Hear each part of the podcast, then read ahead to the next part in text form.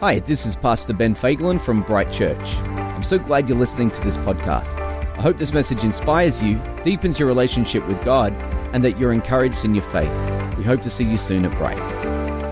This morning, I'm going to be preaching on relationship.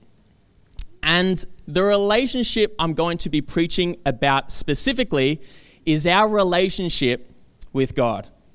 Seems pretty basic, but trust me, there's more to it than we may think. So, the title of my sermon is More Jesus Time, Less Busy Time. Say, More Jesus Time, more Jesus. Less Busy Time. Cool. At the start of 2016, I went along to Bright Young Adult Camp, although it wasn't called that then because we had a different name. And there were also some youth involved then, then at the time too.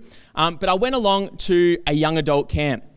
And I hadn't been in church for ages at least four years. So spiritually, I was really dry. Have you ever gone through a season in your life where you just felt really spiritually dry and far from God? Yeah. Mm-hmm.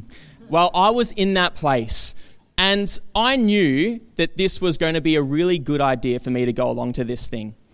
But my flesh was trying to convince me that it was a bad idea because I didn't know anyone at church. So I knew that going along would be kind of tough because there was going to be a lot of awkward conversations.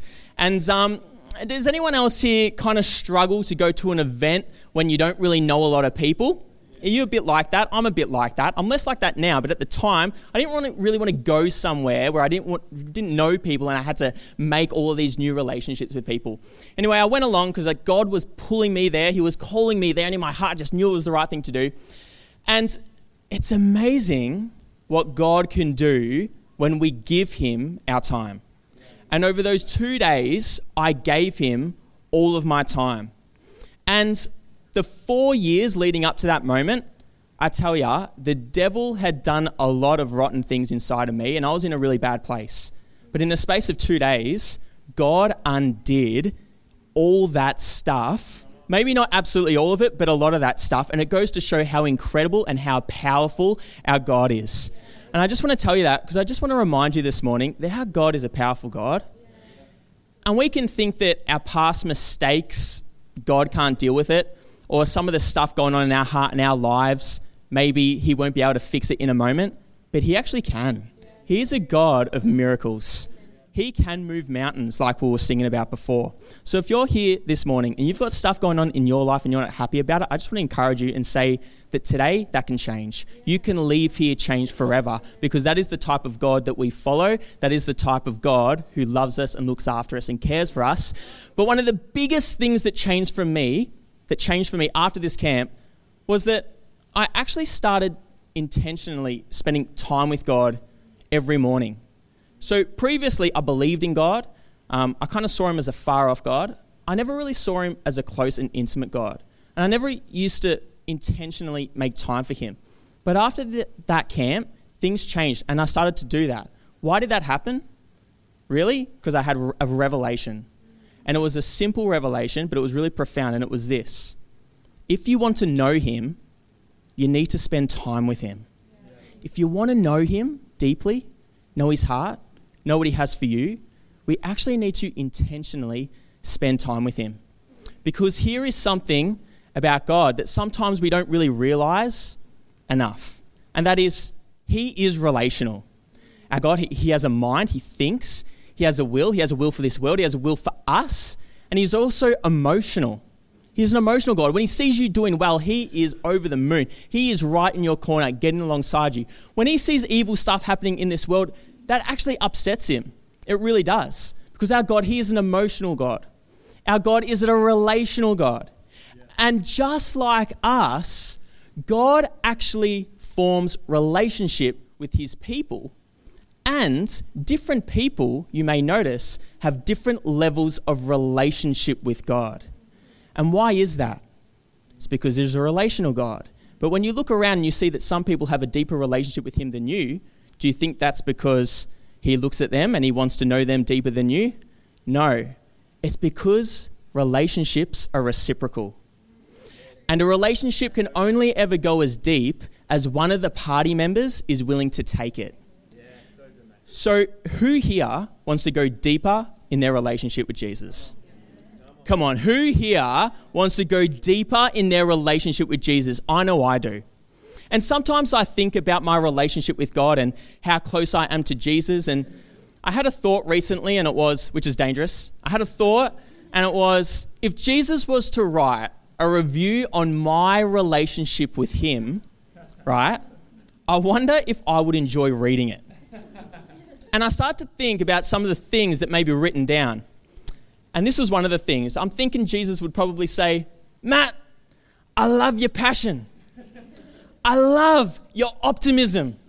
I love that you set your alarm for 5:30 a.m. in the morning with the plan that you're going to spend over an hour reading your word and connecting with me and praying. That is so good. That is so awesome. But, buddy, if you're going to snooze your alarm 10 times and get up at 7 a.m. anyway, then what's the point? You lack follow through. Does anyone else snooze their alarm? Yeah, yeah, yeah. Here's another thing that may be written on my review. I reckon Jesus could say, Matt, your prayers, they're passionate, they're loud, they're great, but you talk too much. In fact, you pray a prayer, then you're already onto the next thing that you're asking for. You're just chucking up petitions left, right, and center. I don't even have time to answer one of them. You can't even hear me over the sound of your own voice. It, does anyone ever do that with God sometimes? You're just like chucking things up there, throwing them up there for God to handle, and you never actually just sit and listen? I reckon that's something that could be written on a review that Jesus wrote about me. And here's the thing our, he, our, God, He's so relational and He wants to know us. He wants to have conversation with us. He wants to go deep with us. And that's just not a good thought. That's actually in the Bible. Who's ever heard of Mary and Martha? Yeah, a lot of people have heard about Mary and Martha. So today we are going to be looking at these two ladies, these two sisters. And we're going to be looking at two stories. First, one from John, and then one from Luke. So, what I want to do with you right now is go to Luke, and we're going to start reading. Oh, no, not Luke, sorry, John. We're going to start with John, end up in Luke later. Um, so, we're going to go to John chapter 11, and we're going to start at verse 5, then jump to verse 20, and then jump again to verse 32. And we're going to look at how relational Jesus is and how he actually has a different relationship with Mary as he does to Martha. Now, just some context here. Jesus is close friends, family friends with Mary, Martha, and also their brother Lazarus. Now, Jesus has just heard the report that Lazarus was really sick, and Jesus decided to wait a few days and then to come to the rescue. And that is where we pick up the story in verse 5. And it says here Now a certain man was ill, Lazarus of Bethany, the village of Mary, and her sister Martha. Actually, no, I, I did verse 1. I'm going to verse 5. Sorry, people. Do you forgive me? Do you forgive me? Thanks, guys. Verse 5. Now, Jesus loved Martha and her sister and Lazarus. Now, I just want to say this this really important point, and that is that Jesus loves everybody equally. He is in love with every single person, whether you've known him your whole life whether you've lived a life completely in obedience to His word, or whether you've stumbled, whether you've fallen, even people, the person that you think is the most evil person in the world, and you just don't want anything to do with them, Jesus loves that person. God loves that person. God loves everyone equally. If you ever question whether or not God loves you, I'm here to settle it for you. He does. He loves you. He loves everyone. But that doesn't mean he has the same level of relationship with everyone. So he loved Mary and he loved Martha. But let's have a look at two interactions one with Martha and then one with Mary to get some insight into his relationship with the both of them. So in verse 20, it says this So when Martha heard that Jesus was coming, she went and met him but Mary remained seated in the house. Martha said to Jesus, Lord, if you had been here, my brother would not have died. But even now I know that whatever you ask from God, God will give you. Jesus said to her, Your brother will rise again. Now let's have a look at the interaction between Jesus and Mary in verse 32. If you got your Bibles, who has their Bibles in church? Brilliant, well done. Who has their phone? Just as good these days, hey. Verse 32 Now, when Mary came to where Jesus was and saw him, she fell at his feet, saying to him, Lord, if you had been here, my brother would not have died. When Jesus saw her weeping, and the Jews who had come with her also weeping, he was deeply moved in his spirit and greatly troubled. And he said, Where have you laid him? They said to him, Lord, come and see. Jesus wept. Now get this both Mary and Martha said the exact same thing to Jesus. They both said, Lord, if you had have been here, my brother would not have died. Yet Jesus' response in both of those situations is different. Jesus is an emotional person. Jesus had a different depth of relationship with Mary as he did with Martha. The words of Mary and the situation, the environment, moved Jesus so deeply that it actually says here he was moved in his spirit. I don't know about you, but I want to develop the type of relationship with God where my words, where my prayers, where my emotions move him deeply in his spirit. I want to cultivate that depth of relationship. Does anyone else here want to cultivate that depth of relationship with Jesus where your words, where your prayers, where your emotions move him deeply in his spirit? So I don't know about you, but I'm not satisfied with a surface level relationship with God. And I think too often as Christians we settle for that. But I'm not settling. I want to go deeper. Does anyone else want to go deeper? Come on, does anyone else want to go deeper? Well, let's have a look at how we can actually go deeper in our relationship with Jesus. So now we are going to trace back chronologically in time to an encounter that happened between Jesus, Mary, and Martha. And by looking at this, we can get some insight into maybe why these two ladies had a different type of relationship with Jesus. So if we go back to Luke and we go to verse 38 in chapter 10, we can start to read.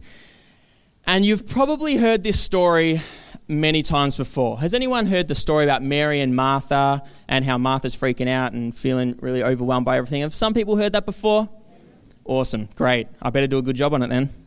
Anyway, in verse 38 it says this Now, as they went on their way, Jesus entered a village, and a woman named Martha welcomed him into her house. So, this is the same Martha as we read about in John.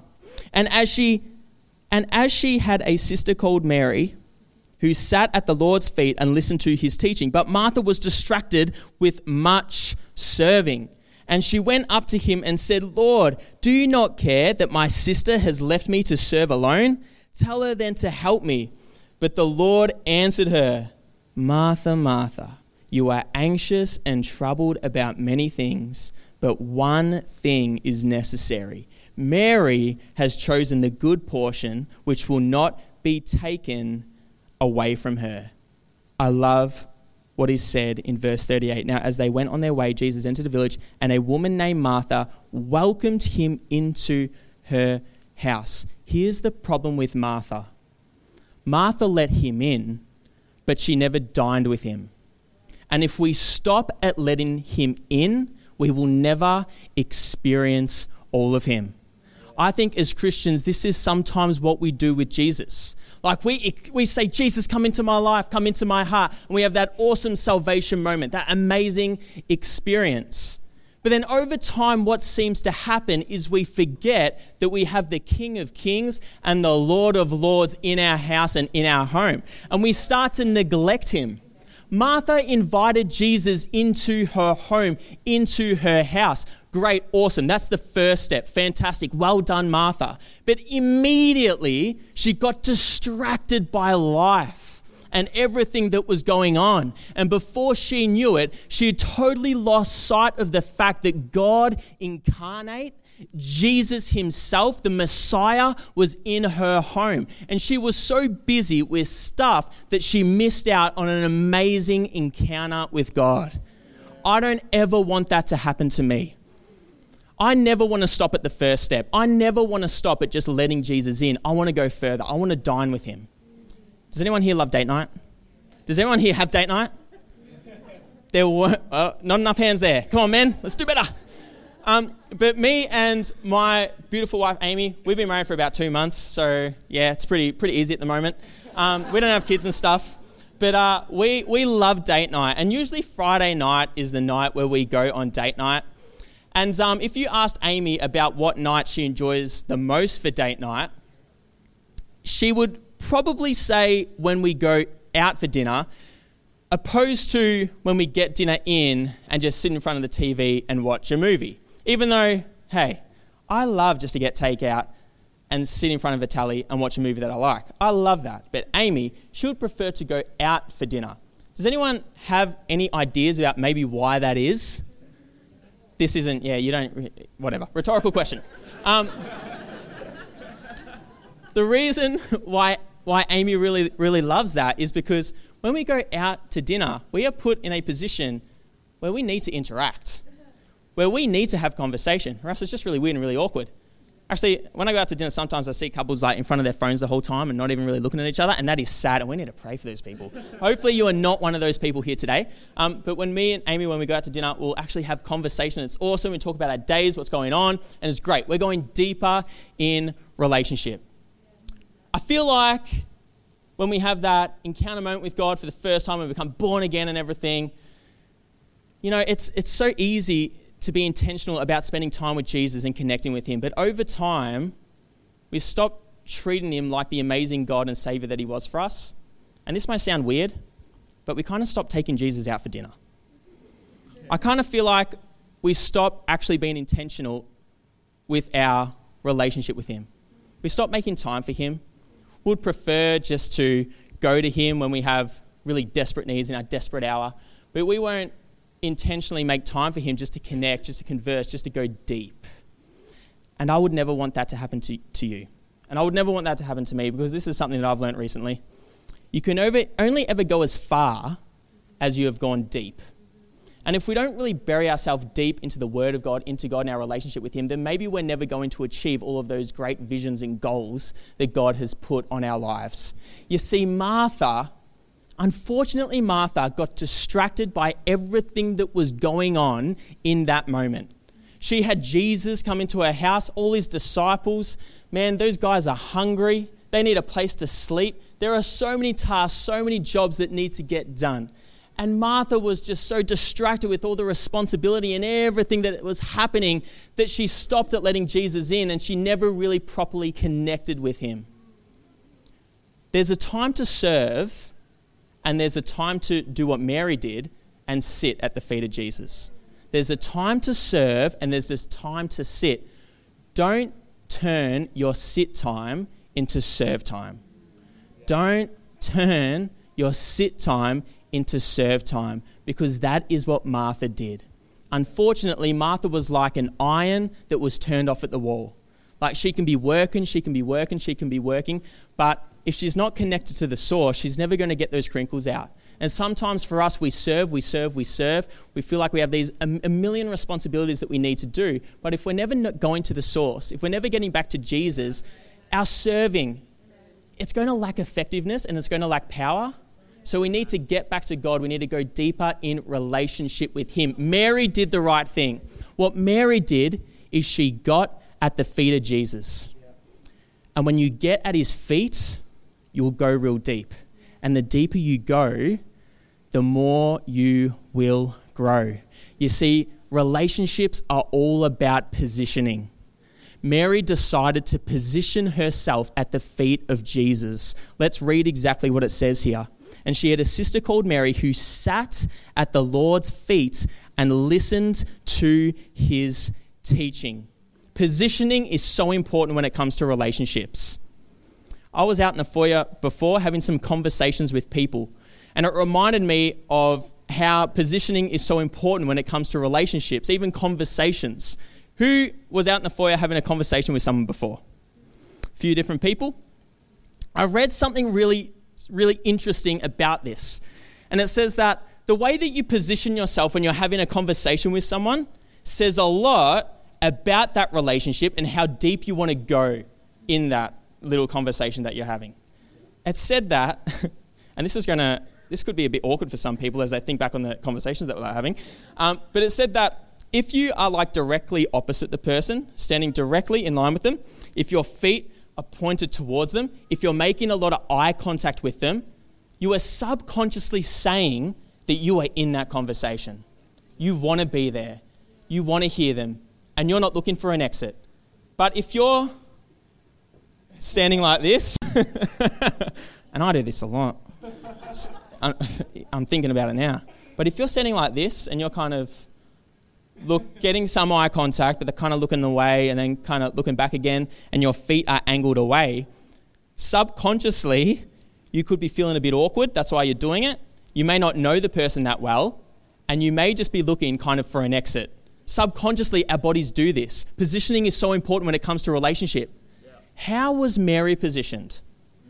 She was positioned at the feet of Jesus. Now, if I got down on the floor right now and sat at the feet of Anne, Anne would probably be like, What the heck are you doing? Like, that is pretty weird. Mary was at the feet of Jesus. And this was before hygiene was a big deal. And those feet would have been pretty stinky. Those are the Lord's feet. But he was fully God and also fully man, people. So those feet would have been smelly. But Mary didn't care. She was just sniffing it in, enjoying it. Ah, Jesus. She was loving it. Because for her, all that mattered in that moment was Him, connecting with Him. She was hanging on every single word that Jesus was saying. She wasn't looking at the clock, she wasn't looking at her phone, she wasn't looking at the time. Sometimes we, we set aside time for God, but I mean, what if God wanted to go deeper and spend more time with us than the time that we scheduled into our really busy routine? When was the last time you actually got in the presence of God and didn't care about time? And didn't care about all the responsibilities and the stuff that you had going on? When you position yourself that way, you are going to go deep with Him. And remember, the deeper you go, the more you are going to grow. Now, Martha, unlike Mary, she hadn't positioned herself the same way.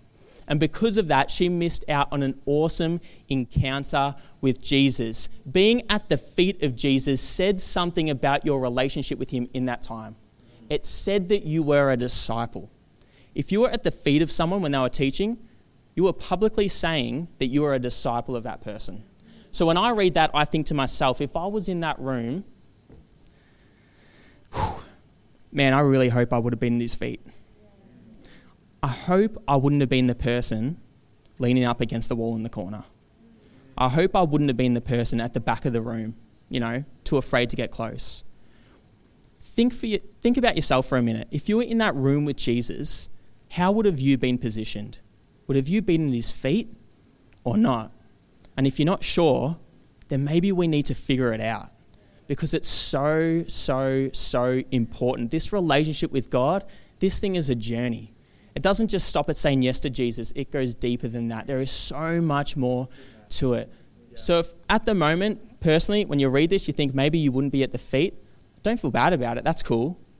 That's fine. But Jesus wants to go deeper with you, He has more for you. Martha was distracted. She was so distracted, so distracted, so preoccupied that the first thing she says to Jesus the first thing she says to him after inviting him into her home, the first thing is a flip out, a vent of frustration. She's like, What the heck, Jesus?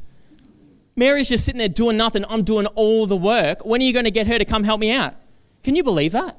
The God of the universe is in your room. You let him into your house, then you neglect him. Then you go to him and you have a go at him. Don't let your only interaction with Jesus be a vent of frustration if that, if that, if every time you go to God, you're just going to Him and saying, Oh, God, this is going on in my life, that is going on in my life, God, help me, come on. Man, doesn't He deserve a little bit better than that? God is more than just our waiter in the sky. Although we can go to Him and ask for things and He wants that, He wants more than that. If you've made that your only means of interaction with Jesus, there is more to it than that, guys. There is so much more to it than that. But Martha was distracted. She was so preoccupied. She had lost perspective on her situation. She had totally lost perspective. I mean, she had God in that room, Jesus in that room, this famous prophet. This guy's going around healing people, doing incredible things. He's in the room, and she's busy making nice little, um, I don't know, biscuits with cheese. I, I don't know what they had at the time. That's all I came up with just then. I was trying to think of something better, nothing came to me. So she's making this nice food for Jesus when she could have been connecting with the Son of God. Sometimes we can just lose perspective. This happens to me every time I play golf. Two years ago, I was, I was playing on a really nice golf course. It's called the Dunes. Okay, this is a really nice golf course, and it was a beautiful day. I was with my mates. There were so many things to be grateful for, so many things to be really happy about. but man, when I stood on that first tee and I hit that slice into the rough, I started to forget all of that because I couldn't find that ball. And I tell you something about golf. When you play on good golf courses, if you miss the fairway or the green on a good golf course and you have to go find your ball in the rough, there will be weeping and gnashing of teeth. I tell you right now. And I could not find my ball. That ball was lost. So I had to hit my third off the tee. And then I couldn't find that one. So I just, you know, the classic golf thing, just walk around and just flick one out the back pocket. and then um, I had my next shot. And then I was on the green, 10 putted. I didn't even know what the number was. You know, you're having a bad day at golf when you don't write a number down for your score, but you write letters D and F. Did not finish. And that is the worst way to start off a round of golf. And that day started so good. I was so excited to be playing on this beautiful golf course. I was so excited to be hanging out with my mates. It was beautiful weather. So many things to be thankful for. But I lost perspective real quick after I hit that slice off the tee. And if we don't catch thoughts, when they first come, those negative thoughts, they can go wild in our minds. And before we know it, we've totally lost perspective on our situation. And that is what Martha did. She saw her sister and she was thinking, why isn't she helping me? Why is she doing that? Why isn't she helping me? And before she knew it, she was just so full of frustration towards her sister that she had totally lost perspective on the amazing situation that was going down, that God Himself was in her house. That's what happens with us. All our responsibilities, all the tasks, all of the stuff going on in our life robs us of our perspective. And the crazy thing about this situation is, Martha was frustrated at Mary for doing the thing that she should have been doing to ease her frustration. If Martha had been at the feet of Jesus, she never would have been frustrated in the first place. Why? Because she would have had perspective. And the thing is, if we stop spending time with God deliberately in our lives, it is so easy for us to lose perspective. It is so easy. And before we know it, we will make a massive deal out of things from God's point of view they're not really that big. They're not really that, that massive. But Martha, she fell into the trap. She got it wrong. She had a go at Jesus. This is what she said. Not what I said. This is what she actually said Lord, do you not care that my sister has left me to serve alone? Tell her then to help me. But the Lord answered her, and I love what he says Martha, Martha you are anxious and troubled about many things, but one thing is necessary. Mary has chosen the good portion, which will not be taken away from her. One thing, one thing is necessary. Mary has chosen the good portion, which will not be taken away from her. I think sometimes we can think that so many things are necessary in our lives, that so much of the stuff we are doing are things that we just have to do. They are so necessary. And in our minds, we, we just believe that if we don't get that thing done, if we don't do that thing, then our life is going to crumble down all around us. If we don't get that one, that, all those things in order, all those things right. And maybe once I get all those things right, all those things in order, then I can make time for God.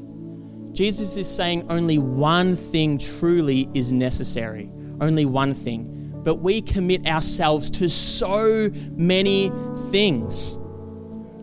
Craig Groeschel, who, if you've never heard of who this guy is before, he is a big pastor in America. He has a mega church. Um, he's got thousands of people in his church, and he does these leadership podcasts that we listen to as a leadership team.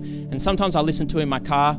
Um, and one of the things he said recently, which really spoke to me, he said that for the modern day person, the problem isn't commitment, it's overcommitment. For a lot of us, it's not like we're uncommitted. And when we're asked to do things in church or outside of church, it's not like we're just lazy and we don't want to do it. No, we're committed to so much stuff. We have so many responsibilities.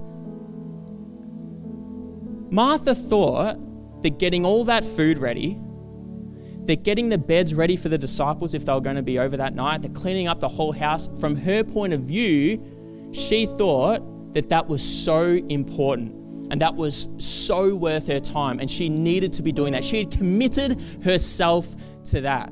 But then Jesus comes in and he says, Yeah, you think that is so important. You think that's an absolute necessity. But hey, actually, only one thing is necessary.